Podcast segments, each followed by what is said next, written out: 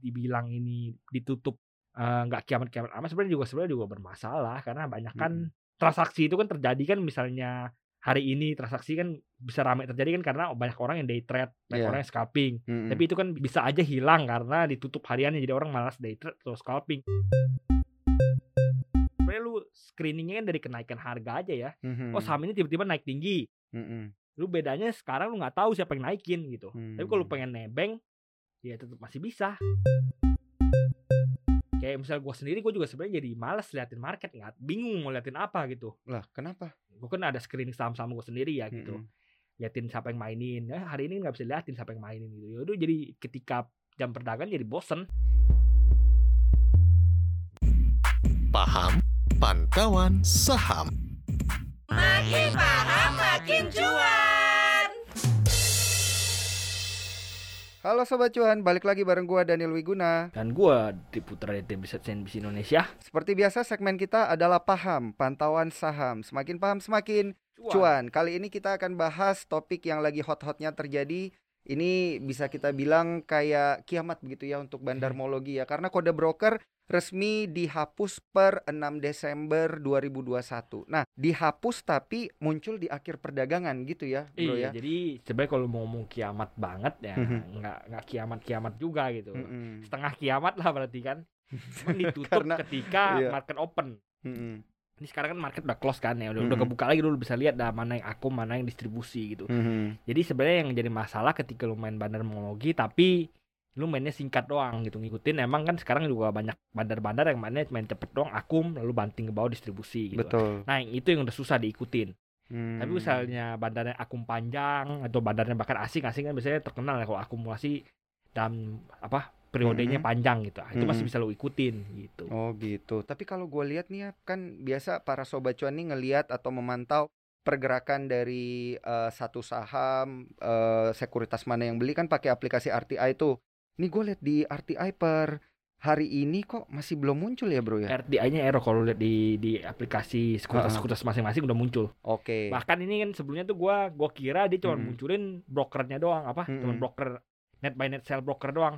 Tapi ternyata kalau lu cek ternyata kalau di running trade lu scroll tuh masih bisa ketemu, masih masih, masih bisa lihat gitu. Jadinya Oh oke. lu bisa lihat oh misalnya tadi jam 3 tadi tuh yang beli siapa siapa oh lu bisa scroll lihat gitu. Hmm. Bisa bisa ketahuan bisa lu scroll tapi tentunya di akhir perdagangan gitu. Oh oke oke oke oke. Jadi di akhir semuanya ini kuncinya adalah di akhir perdagangannya dan Iya. bukan kalau mau ngelihatnya itu nggak bisa via RTI. Jadi harus pakai aplikasi sekuritas masing-masing Nggak kalau sobat mungkin, cuan gitu gue ya. tahu mungkin RTI ini masih belum diupdate jadi masih Mhm. belum muncul tapi mungkin pasti ke depannya pasti diupdate dan akan muncul tapi gue Mhm. selalu mau lihat misalnya hari ini jam segini siapa yang beli lo harus lihat di aplikasi sekuritas atau misalnya lu cek di RTI yang di komputer tuh ada misalnya Mhm. RTI yang pro punya lalu Mhm. misalnya IQ Plus tuh juga ada gitu Hmm, Oh jadi sebenarnya masih ada gitu ya, masih bisa ya ngelihat. masih ada semuanya tuh ternyata masih dibuka gitu jadi lu bisa lihat misalnya Oh. tadi jam 5 ada broker MG beli jam 10 ada broker MG Mhm. beli ada, ada misalnya ada sahamnya ketarik tinggi Mm-mm. lu penasaran nih jam 10 ini siapa yang narik lu bisa Mm-mm. scroll lihat gitu Oh gitu. Jadi tapi harus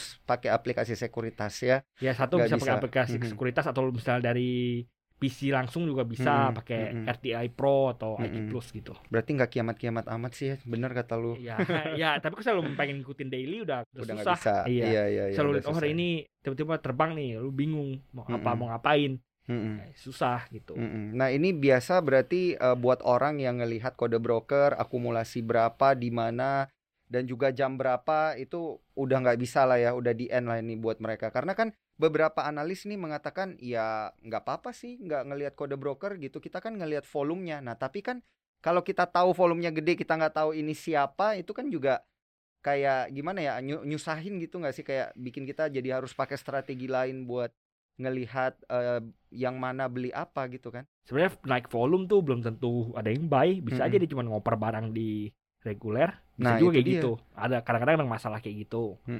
Lalu bisa lu bilang nggak tahu siapa yang buy juga sebenarnya kalau selalu tahu juga kadang-kadang percuma Mm-mm. soalnya gue kan bandar juga bisa ganti-ganti sekuritas walaupun biasanya bandarnya malas juga ganti-ganti sekuritas agak ribet gitu Mm-mm. sekarang biasanya lebih straightforward ya apalagi bandar-bandar yang main cepet gitu biasanya cuma pakai satu sekuritas makan besok punya banting biasanya bandar trader lah istilahnya Mm-mm. gitu biasanya mainnya kayak gitu jadi sebenarnya Kalau lu pengen ngikut bandar-bandar yang akum lama itu sebenarnya kagak ada masalah jadinya makanya gue bilang. Tapi kalau selalu mau ketika emang dibilang ini ditutup eh, nggak kiamat-kiamat amat sebenarnya juga sebenarnya juga bermasalah karena banyak kan transaksi itu kan terjadi kan misalnya hari ini transaksi kan bisa ramai terjadi kan karena banyak orang yang day trade, banyak Iya. orang yang scalping. Mm-mm. Tapi itu kan bisa bisa terjadi bi- apa bisa aja hilang karena ditutup hariannya jadi orang malas day trade atau scalping. Kalau misalnya lu swing kan transaksi lu nggak segede orang day trade atau scalping gitu. Jadi ada Mm-mm. potensi transaksi turun juga walaupun hari ini belum kelihatan sebenarnya Iya, karena iya, kita iya, bisa iya. lihat hari ini transaksi masih lumayan tinggi. Mm-mm. masih di lumayan rame. 12 13 triliun Iya, hari masih ini. belum- masih belum begitu kelihatan sebenarnya. Mm-mm. Nah, tapi kalau dari sudut pandang investor asing nggak ngaruh lah ya. Ini Ya, kode susah. broker mau ditutup, dibuka juga nggak ngaruh gitu ya ya. peduli mereka pastinya dan memang best practice-nya di luar negeri itu Mm-mm. kode broker emang ditutup. Bahkan Iya, iya, iya. pas closing juga nggak di nggak dibuka sama sekali, nggak ada nggak ada Mm-mm. catatan sama sekali gitu. sama sekali Tidak ada catatan kode broker.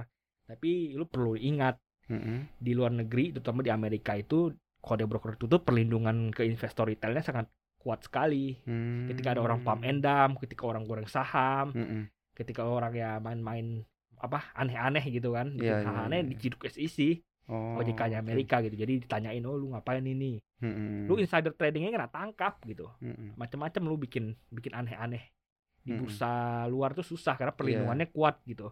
Lu bandingin sama di Indonesia, ini influencer sahamnya terang-terangan Mm-mm. goreng saham gitu. Iya, posting di sosial iya, di media, sosial media, ngajakin iya, sobat cuan untuk beli ini, beli Iya, itu. mereka sebenarnya bukan ngajak sih kayak cuma memberikan rekomendasi. Oh, gue pengen Iya. buy hari ini. Tapi kan Heeh. orang jadi lihatnya kan jadi pengen ngebuy juga gitu. Jadi ya jadi masalah sebenarnya ini. Hmm. Memang karena aturan kita memang kurang jelas ya susah juga mereka apa susah juga mereka mau disanksi gitu karena aturannya memang kurang-kurang jelas. Tapi misalnya OJK-nya berani kan tinggal rombak aturannya lalu bikin apa di enforce lah namanya kalau selalu udah rombak nggak di enforce kan percuma Mm-mm. biar pasar modal kita lebih sehat jangan lu ubah aturan gini aja kan kita tahu kan diubah gini kan mempersulit retail kan seperti Iya. Betul. yang lain mah kagak peduli institusi MI kagak peduli siapa broker yang buy yang peduli Mm-mm. broker yang buy siapa retail Berarti bisanya. nanti ini investor retail lu lihat bakal berkurang nih kan sekarang jumlahnya udah 7 8 juta tuh investor SID kita gitu ya. Semuanya lah dengan total keseluruhan sebenarnya SID. berkurang enggak mungkin Heeh. transaksinya mungkin bisa ada ada potensi buat turun tapi transaksi retail juga gitu banyak gitu nggak Hmm. nggak nggak sebanyak asing nggak sebanyak insti gitu Mm, mm, mm, ya ada potensi turun tapi mungkin nggak nggak nggak terasa lah gitu mm, mm. nanti kita bisa lihat-lihat dulu ke depannya gimana kan baru hari pertamanya kan di, di itu kan di implementasi gitu Hmm, nah kalau emang belum kita bisa lihat ya efeknya sama investor retail, menurut lu dengan dihapusnya kode broker ini buat para sekuritas atau buat para big players misalnya ini tuh buat mereka berkah nggak sih? Yes, gua nggak ketahuan beli yang ini, gue bisa mengacau di sini ya, sini untuk big sini. player untuk bandar-bandar sebenarnya senang pasti Mm-mm. bisa Karena kalau diganggu interview, lagi biasa gitu. gua interview sekuritasnya mereka bilang ah sama aja gitu. Kalau menurut lu gimana? Lu ya kan? kalau sekuritas kan nggak gitu peduli ya Mm-mm. sekuritas biasanya transaksi gede itu kan dari asing dari MI terutama Mm-mm. sekuritas sekuritas gede ya kecuali Mm-mm. kecuali sekuritas kecil sekuritas retail itu kan transaksi dari retail yang yang Mm-mm. kemungkinan turun yang sekuritas gede yang memang transaksi dari asing sekuritas asing itu kan kagak peduli bro gitu Mm-mm. Lu mau tutup tutup aja transaksi gue bukan dari Iya, retail itu gitu. berarti mereka, mereka lebih leluasa bergerak. sekuritas itu nggak nggak secara Mm-mm. sekuritas cuma broker cuma perantara Mhm. sekuritas pedulinya ada transaksi nggak Mm-mm. gitu. Ketika nasabahnya yang peduli gitu Hmm, nasabahnya misalnya oke. nasabah gede ya mungkin dia lebih senang misalnya Berarti nasabah- ini lebih concernnya ke market makernya ya, Iya, yang punya dana maker. gitu. kosalnya lu kosal asing juga sebenarnya nggak concern dia nggak peduli ada orang nebeng karena karena Mhm. biasanya asing itu buy itu berdasarkan sesuatu yang Mhm. misalnya mereka Betul. apa informasinya secara fundamental ini ini makanya misalnya lu asing atau MI asing mau buy itu syaratnya banyak banget Hmm. satu kapitalisasi minimal harus sekian apa ya. kedua harus ada analis dari berapa sekuritas yang cover Mm-mm. tuh ketiga harus transaksi harian harus sekian di jadi ada, ada likuiditas Mm-mm. mereka nggak boleh saham-saham nggak ikut mereka masuk nggak bisa masuk nggak bisa, bisa masuk nggak bisa keluar nanti Mm-mm. jadi mereka sebenarnya syarat-syaratnya ada banyak jadi sebenarnya mereka nggak gitu peduli ada orang nebeng Oke. biasanya yang peduli orang nebeng itu kan bandar-bandar lokal terutama yang mainnya cepet Mm-mm. gitu yang mereka, akum hari ini besok udah distribusi gitu Atau hari ini begitu naik 2 3 tik distribusi. Eh, nggak juga itu scalper udah bukan bandar lagi namanya ya kali kan bia- biasa kelihatan tuh yang kayak gitu ya, yang dananya lumayan juga kemudian dia masuk di saham-saham yang penny stocks gitu yang Biasanya tiny misalnya yang caps. kayak gitu Heeh. mereka udah bukan pakai dana, pakai margin, udah pakai limit. Tapi Oh, udah hitungan udah scalping sebenarnya ya. Misalnya mereka cuma na- makan terus jual lagi sebenarnya udah hitungan scalping. Mhm. Biasanya misalnya yang nggak bener itu yang apa yang bakal diuntungkan itu memang bandar-bandar yang trading harian. Jadi biasanya mereka Oh. model-modelnya gini, closing Mm-mm. mereka makan saham sampai terbang tinggi, Mhm. terus ditutup di closing di atas, dipagerin kasih bit-bit gede, Mhm. besok pagi udah jualan. Nah, Hmm. biasanya sobat cuan yang pakai bandarmologi yang is yang suka ngikut-ngikutin bandar-bandar ginian tuh harus melihat banget kode brokernya oh ini siapa yang main sih oh ini biasanya itu emang udah ada orang tuh udah tahu bro gitu kayak Hmm. misalnya contohnya apa broker X biasanya dipakai sama bandar B- A Iya. broker Y biasanya dipakai Mhm. sama, dipakai sama udah bandar B gitu ya jadi orang-orang tuh udah tahu di di kalangan para pengguna bandarmologi itu udah tahu oh ini Mhm. broker A, apa broker B yang masuk ini pasti kemungkinan besar si bandar A nih ikut A Mm-mm. gitu Hmm, Biasanya berarti gitu. sebenarnya yang di- dirugikan itu adalah yaitu ya yang lu bilang tadi yang membingungkan adalah retail yang biasa ngikutin Iya, bandar-bandar yang retailnya. seperti ini sekarang gitu mereka ya. ngikutnya harus terpaksa buta gitu Iya, nggak tahu iya, nih iya, siapa iya, yang iya. ngikutin gitu siapa yang diikutin Jadi ini mereka kalau lu lihat nih ya, mereka yang biasa pakai analisa micro trading namanya ya atau bandarmologi istilahnya gitu. Nah, ini apakah harus menggunakan metode lain kayak ya udahlah kita pure technical aja gitu, migrasi ke technical atau gimana supaya bisa ngelihat gerak saham, tahu entry di mana, tahu taking profit di mana gitu atau gimana menurut lo? Ada analisa lain nggak nih yang bisa menggantikan ya itu? sebenarnya kalau mau lihat sebenarnya dari dari volume dari kalau selalu kayak gitu kan trading kayak gitu sebenarnya lu sebenarnya lu screeningnya kan dari kenaikan harga aja ya Mhm, oh saham ini tiba-tiba naik tinggi mhm, lu bedanya sekarang lu nggak tahu siapa yang naikin gitu tapi kalau lu Hmm. pengen nebeng ya tetap masih bisa gitu. hmm. Jadi misalnya oh lihat saham-saham kan biasanya mereka bandar-bandar harian ini kan biasanya main di saham-saham kecil ya. Di bawah du- 200 miliar kapitalisasi pasarnya kecil lah pokoknya. Oh lu udah biasanya orang yang suka ngikut-ngikutin udah screening. Oh ini Mhm. saham kecil ini tiba-tiba naik nih 10%. Ya udah kalau mau nebeng ya nebeng aja cuman bedanya lu nggak tahu siapa yang naikin gitu aja kan. Hmm, betul. Biasanya kan ada gaya-gayanya kan juga beda-beda. Oh si bandar A tuh suka ngekip sampai closing. Oh si bandar B tuh udah naik tinggi tuh tuh dibanting pas di arah. Mm-mm. Jadi hari itu langsung selesai gitu.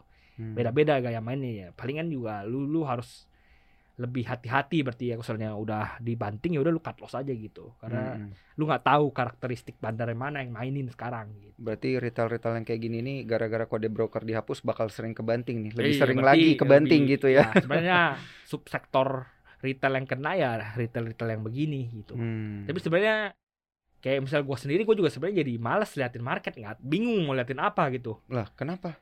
Ya Nggak lu nggak tahu ya jadinya ini Iya, jadi siapa sebenarnya sih jadi yang bikin ini seru mungkin pergerakan ini, ya, hari ini, kan gitu hari ya. jadi apa jadi gimana ya apa hari pertama ya gitu hari Heeh. pertama perubahan ini tadi gue coba liatin market tuh jadi membosankan gitu Hmm. cuman ada Kayak liat, udah D, naik, naik.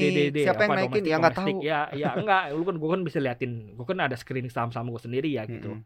liatin siapa yang mainin ya hari ini nggak bisa liatin siapa yang mainin gitu ya udah jadi ketika jam perdagangan jadi bosen nggak bisa kita nggak bisa lihat siapa yang mainin gitu Hmm, iya iya ya iya. ini ya misal lu kan udah Padahal lu kayak, biasa- kayak gua kan posisi Padahal lu nggak- biasa nulisnya juga kayak gitu ya. Nggak, Nulisnya kayak- kayak gua ditulis kan juga siapa gitu. nih yang naikin. gue kan kayak position po- position trader kan berarti gue holdnya agak lama tiga bulan sampai enam bulan Mm-mm. tapi kan tiap hari gue juga kadang-kadang harus sambil liatin market kan gue harus nulis kan sambil liatin Mhm. market gue sambil liatin saham gue juga Iya iya jadi iya. gue iya, iya. liatin oh hari ini si ini yang mainin oh hari ini si ini yang Iya, mainin jadinya nulisnya yang juga bisa lebih lihat seru. gitu. enggak Ah, gue nggak nulis tapi emang gue lihat doang gitu pengen lihat doang gitu Iya iya. tapi iya. hari ini nggak ada yang bisa diliatin juga jadi males liatin gitu Mm-mm. Nggak- Ini ibarat kalau di lapangan bola itu eh, gimana ya? Para pemainnya tuh nggak kelihatan gitu ya.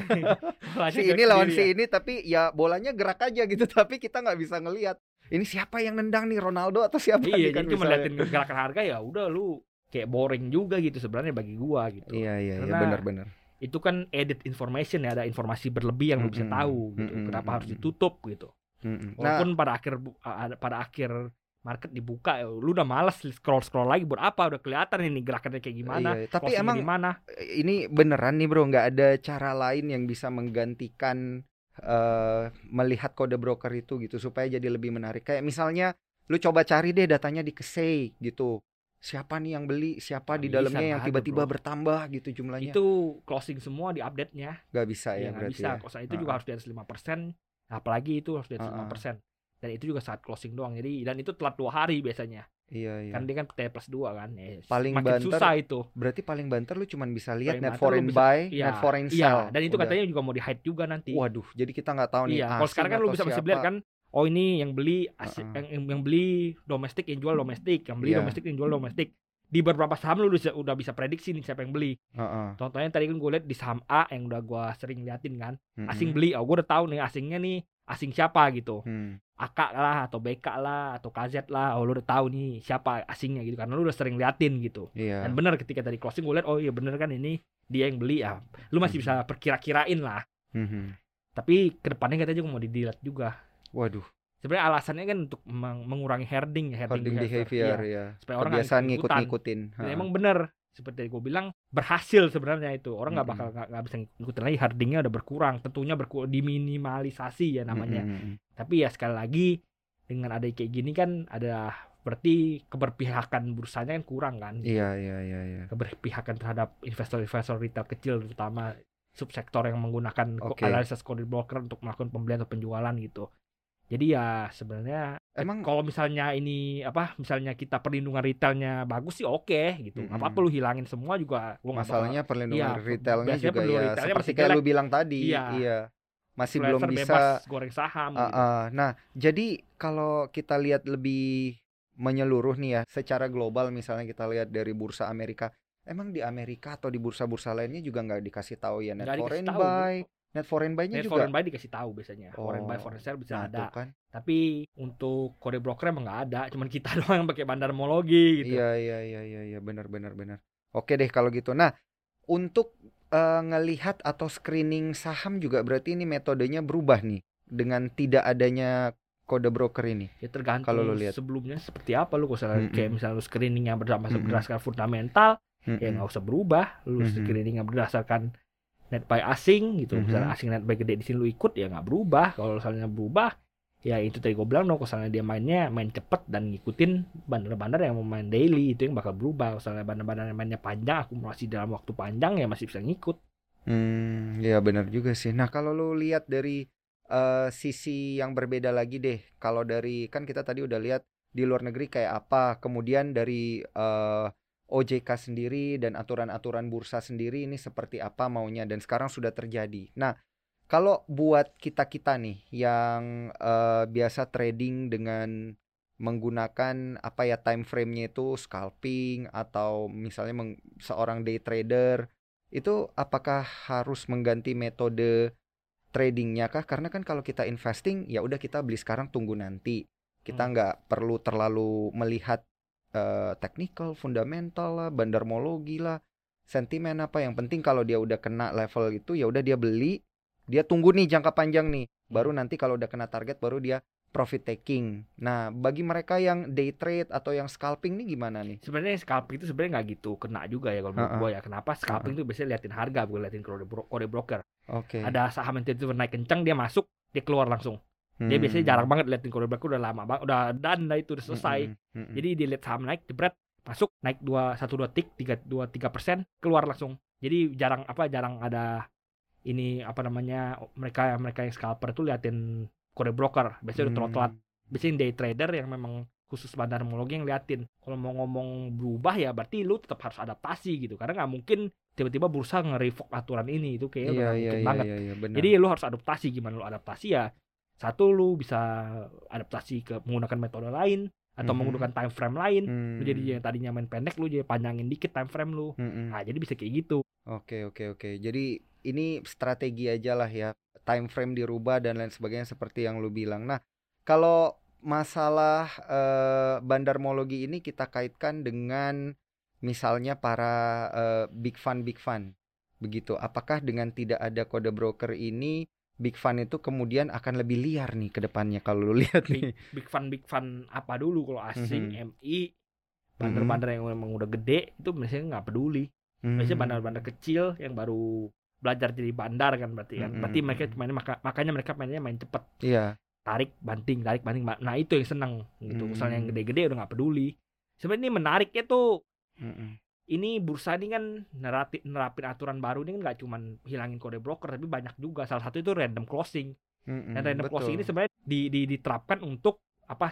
Untuk mem- mempersulit bandar-bandar mini ini, bandar-bandar kecil ini. Mm-mm. Tapi yang terjadi nggak efektif gitu. Hmm, Nah, seperti itu gua ulangin lagi ya. Ini kan bandar-bandar kecil ini kan ketika mereka closing, misalnya Hmm. udah jam jam jam tiga, jam 2.45, mereka Hmm. masuk di satu saham. Nah, ya yang kayak lu bilang tadi Iya, itu mereka ya, dipagerin Iya. misalnya. Naiknya langsung kenceng kan. Mm-mm. Langsung mereka pagerin jam dua dua empat sembilan gitu. Iya, mereka pagerin. bisa jatuh. Nah, iya 250 baru close langsung gitu. Mm-mm.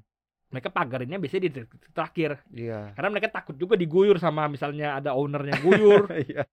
Kali aja ada bandar yang lebih Iya, gede lagi yang atau nggak ownernya. kita Biasanya, ketahui biasanya sih gitu mereka ya. emang udah udah nyari di saham-saham yang nggak ada bandarnya sih gitu. Jadi Mm-mm. biasanya mereka takutnya ownernya yang guyur. Hmm. Kadang-kadang mungkin ada lah big player lain yang ngambil di bawah yang guyur gitu. Tapi yang mereka takutin biasanya owner atau apa gitu. Jadi mereka pagerin di menit-menit terakhir. Hmm.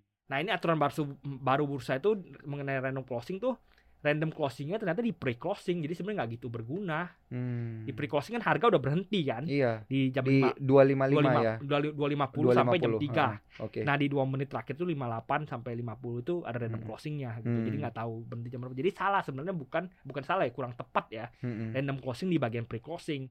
Hmm. Harusnya random closing sebelum waktu market masih gerak kan. Oh, berarti di misalnya 248 Iya gitu ya. kasih Heeh. Kasih range agak lebar dikit Iya, 245 sampai 250 sampai sampai apa Mm-mm. 245 sampai 250 random Mm-mm. closing. Bisa Sehingga- aja 47 bisa close.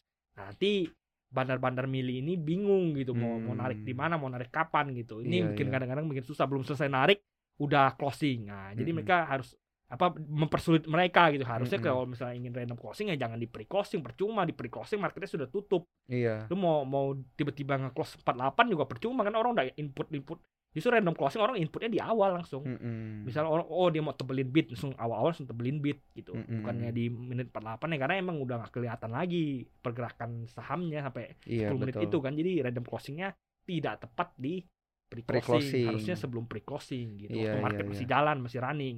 Mm-mm. Nah, ini menarik banget nih karena kan kita biasa ngelihat ya di detik-detik terakhir tuh pas 259 jam 3 kering langsung dar naik gitu kan ada saham yang naik ada saham Nah, yang turun itu misalnya Heeh. nah ini gua gua kasih tau bedanya Heeh. ya. Biasanya misalnya lu narik di pre-closing, modal Iya. lu tuh ha- harus lebih gede daripada lu nariknya waktu market masih jalan. oke Kenapa? Misal contohnya sekarang harga saham 500 kan. Mm-mm. Lu mau tarik ke 550. Mm-mm. Lu buy buy buy buy buy lu dapat harga 500, 505, 505, Mm-mm. Iya, 510, sampai kan dapat semua itu 550 dan Heeh. semua.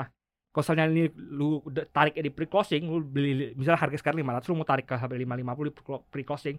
Itu yang jualan di 510, 515, 520 itu semuanya bakal laku di 550. Hmm. Jadi modal lu harus lebih gede iya, iya, gitu. iya. Jadi emang lu bener-bener niat narik, misalnya lu narik di pre-closing gitu. Mm-mm. Bedanya ini kalau misalnya bandar-bandar mini ini kan mereka harus mikirin average mereka sendiri. iya Mereka nggak bakal berani narik macam kayak gitu. Kayak gitu mereka nggak bakal berani tarik. Waktu pre-closing mereka tarik 3 tik, 5 tik, 10 tik nggak bakal berani mereka. Karena mereka Hmm. harus nentuin supaya average mereka serendah-rendahnya. Hmm. Karena mereka besok mau Berarti jualan. harus narik satu-satu Ya gitu makanya ya. bukan satu-satu mereka harus narik sebelum pre-closing karena kalau udah Ah, pre-closing dimulai banget. mereka mau tarik semuanya harus dibeli di satu harga gitu. Oh, oke oke oke Jadi oke. makanya menurut gue tuh selalu pengen bikin random closing lebih tepatnya ya waktu market masih running Mm-mm. biar orang nggak narik harga saham sembarangan. Kalaupun ternyata dia gagal misalnya waktu itu udah di close ya mereka harus modal lebih gede nariknya. Iya. Bisa jadi malah di jadi satu malas. harga gitu iya, ya. di satu harga, di harga satu harga harga atas. Mm-mm. Bisa jadi mereka malah malas kan. Iya. Goreng-goreng Lebih gini ya. lebih banyak Ya justru duitnya iya keluar. iya makanya jadi hal-hal seperti ini malah bi- bisa bikin bursa kita lebih sehat. Mm-mm. Gak ada atu, apa Manipulasi, manipulasi ya. harga sembarangan seperti itu. Iya gitu. iya iya yang man- yang mau manipulasi juga berarti lebih mehong bayarnya Iya. ya. Karena kalau mau narik ke atas ya berarti lebih mahal Iya, harganya. Oke oke oke. Gitu. Ini kalau emang bener nih seperti yang lu bilang tadi bro, eh, aturan random closingnya itu di nggak ter, nggak deket lah ya, dia nggak di pre close misalnya, dia sebelum pre close itu. Nah ini berarti kemungkinan untuk ada yang masalah mager-mager itu itu bisa hilang gitu ya 100%. Maksudnya mager-mager. Oh, Heeh, eh, yang mager-magerin harga, heeh. Gua kira malas gerak mager. itu malu. itu lu mager ya. gimana gimana? Ya ini apa misalnya lu ngomong Iya. hilang 100% ya enggak misalnya bandarnya pengen Iya bermodal hilang karena by system kan gitu Enggak. kan karena kan udah kalau dirubah. mereka mereka rubah kan mereka bisa masih, masih bisa pagarin waktu waktu pre-closing. Iya ya, cuman harganya gerak-gerak aja ya. Iya, gitu ya. enggak, misalnya ketika mereka pagerin sebelum pre-closing itu kan mereka bisa tentuin Mm-mm. dengan pasti harganya mau Mhm. dibawa ke mana kalau nggak ada random closing. Betul. Kalau misalnya dia ada pre-closing ya berarti dia bisa pagerin waktu pre-closing gitu, masih bisa Mm-mm. dipagerin. Tapi masalahnya ya mereka harus keluar lebih modal kalau mereka mau narik di pre-closing gitu aja bedanya itu. Dan Hmm. biasanya itu yang malah bikin Males malas sih. gitu. Iya iya iya. Apalagi kan big players big players atau mungkin bandar-bandar kecil ini kan hitungan matematikanya itu Iya, kuat gitu ngit- ya. Biasanya mereka ngitung. iya beda 100 200 ribu aja aduh kepikiran Dan aduh bahkan gimana ini Ini ya, gua gua tahu ya di Iya. mana apa pemain-pemain gede gitu ya. Heeh. Apa namanya kalau lu, lu lihat ya, ini DC on Gimana? aja ya. iya iya DC iya, on apa iya. sih? gimana gimana Gua, gua gua suka sering nih gua sering gua sering dapat denger-denger dari teman-teman gua lah ya, iya yang mereka Temen-temen kerja- lu. temen gua. iya Ternyata mereka apa kadang-kadang kadang-kadang rugi juga gitu. Hah? gara-gara narik Iya gara-gara narik itu kadang-kadang rugi juga. karena pas besokannya mau jual Besokannya, malah langsung iya, anjlok enggak, parah anjlok. gitu Mereka kan biasanya nahan harga, tapi Iya, mereka iya. gagal distribusi. Biasanya bukan Oh. bukan rugi gitu. Kalau misalnya rugi itu biasanya gara-gara di, diguyur emiten. oh. Ada biasanya gitu. Tapi kalau misalnya mereka distribusi sendiri kadang-kadang cuannya tipis banget, Bro. oh gitu Ada waktu itu ada ada ada influencer saham gede juga ya. Mm-mm. Pom-pom nyoba saham, nyoba cara itu Apa? Udah dia udah pemain, udah lama mainnya. iya iya Goreng saham kan. Gua Heeh. gua nggak usah sebut lah sahamnya.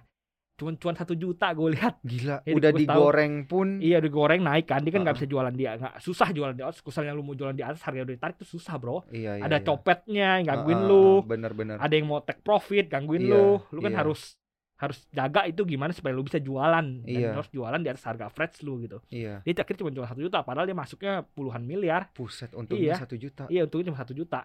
Tapi kadang-kadang mereka juga sukses. Oh, Ada yang ini influencer sama sampai untung 3-4 miliar kalau nggak nggak salah di saham yang Oh, lain tentunya iya, ya gitu. iya, Jadi kadang-kadang ada yang rugi juga, kadang-kadang rugi diguyur emiten gitu. Hmm, jadi dia masuk di lahan yang salah iya, gitu ya. yang salah ngetes ngetes masuk, pas Diguyur masuk kan yang diguyur punya. yang punya gitu. Ada kayak gitu juga masalahnya gitu. Oh, Nah, jadi ada yang apa kadang-kadang sukses di Ah, ah. retail ya. Kadang-kadang iya, iya, iya, iya. kadang-kadang cuan-cuan tipis, kadang-kadang rugi gitu. Jadi ah. sebenarnya dinamis juga marketnya gitu nggak. Mm-mm. Kalau lu lihat dia biasanya kan influencer gini selalu pamer cuan kan. Mm-mm. Sebenarnya nggak nggak selalu cuan juga. Kadang-kadang mereka rugi gitu. Kadang-kadang Iya. mereka rugi, kadang-kadang cuan tipis. benar gitu. benar. Jadi sebenarnya benar. misalnya lu bayangin lu masuk puluhan miliar di satu saham, lu cuma cuan satu juta. Mm-mm. Sebenarnya nyesek gak sih? Iya. Nyesek banget biasanya. Lumayan. Moga-moga besokannya nggak Iya, kayak gitu bikin, ya. Bikin bikin itu kaya doang, bikin Iya, iya, iya. sekuritas kaya doang Iya gitu. betul betul. Karena karena kan harus bayar fee Iya, transaksi. fee-nya apa ya ratusan gitu, Iya. ratusan juta gitu. Bener, bener, bener, nyesek bener. banget gue liatnya. Anjir nih uangnya habisnya buat bayar fee semua cuan-cuan satu juta Iya, karena banget gitu. transaksinya miliaran. Iya puluhan miliar biasanya potong naik saham. 0,5 persen lah buat fee Iya, transaksi jual beli habis Biasanya mereka ya. fee mereka 0095, 0 Heeh. 0090, 0085 gitu. Iya, di bawah satu, di bawah 0,1. Iya. Lumayan kalau dikali puluhan M Iya, kan. lumayan gue bilang. Heeh. Tapi kalau kalau kayak kita-kita ini yang main kecil kan 015, Bro, jauh Iya mereka benar gitu. benar benar benar benar benar. Nah, jadi eh, kalau kita lihat nih bro, secara keseluruhan nih, kan Desember biasanya ada window dressing. Gara-gara aturan baru ini random closingnya berubah, ada IEV, ada IEP, kemudian ada eh, kode broker yang dihapus juga, jam perdagangan naik dari jam 3.15 ke 3.30. Ini window dressing bakal tetap kenceng nggak nih 2021 satu, nih? 315 ke 330 tuh cuma untuk pasar nego. Oh, pasar nego reguler doang. enggak. Heeh. Tuh supaya sobat cuan tahu aja ya. Iya iya iya supaya nggak salah Iya, kan nggak salah nanti. aja ah. informasinya gitu. Iya. Yang random closing sepertinya belum diterapkan. Mm-mm. Mungkin di bulan Desember juga tapi kita nggak tahu kapan. Mhm. Masalah akan pengaruh ke window dressingnya nggak kemungkinan besar nggak bakal pengaruh sama sekali karena yang, yang narik window dressing tuh bukan pemain kecil Hmm. yang narik tuh asing Iya iya. iya. MI Dapen pemain-pemain gede nggak nggak peduli kode broker nggak peduli retail Hmm. gitu. Gitu ya. Jadi nggak akan maksudnya window dressing mah window dressing Iya, aja ya.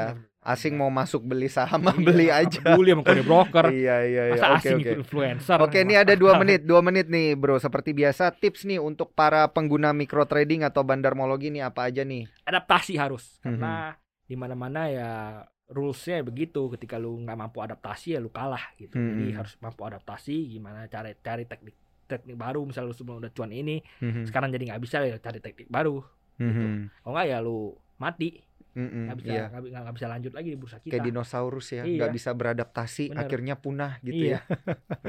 Oke, menarik sekali ya. Satu aja tipsnya adaptasi yang biasa micro trading, yang biasa eh, melakukan apa namanya yang punya herding behavior gitu ngelihat kode-kode broker dirubah mungkin lebih bisa pendekatannya untuk rubah time frame seperti yang lu time bilang frame juga tadi. bisa kalau lu pengen man, Heeh. pengen bandar monologi juga bisa ubah aja time frame lu. Mm-mm. Cari Kemudian bandar-bandar yang suka koleksi panjang gitu. Heeh. kemudian tadi boleh pakai technical Iya. gitu ya, boleh pakai fundamental dipertajam dan jangan lupa ya sobat cuan kalau sempet dan emang kalian bener-bener eh, serius banget ya di dunia trading saham atau investasi saham itu jangan lupa diambil sertifikasinya ya bro ya jangan lupa karena ini kita juga ada berita menarik nih ya nanti jangan lupa dengerin kita di paham dan juga jangan lupa dengerin kita di cuap cuan dan CNBC Indonesia itu tentang eh ini nih ada sanksi pidana nih bagi mereka yang suka influencer sahamnya salah-salah dan tidak punya sertifikasi ya makanya kalau sempet jangan Itu lupa gertak sambal doang, Bro.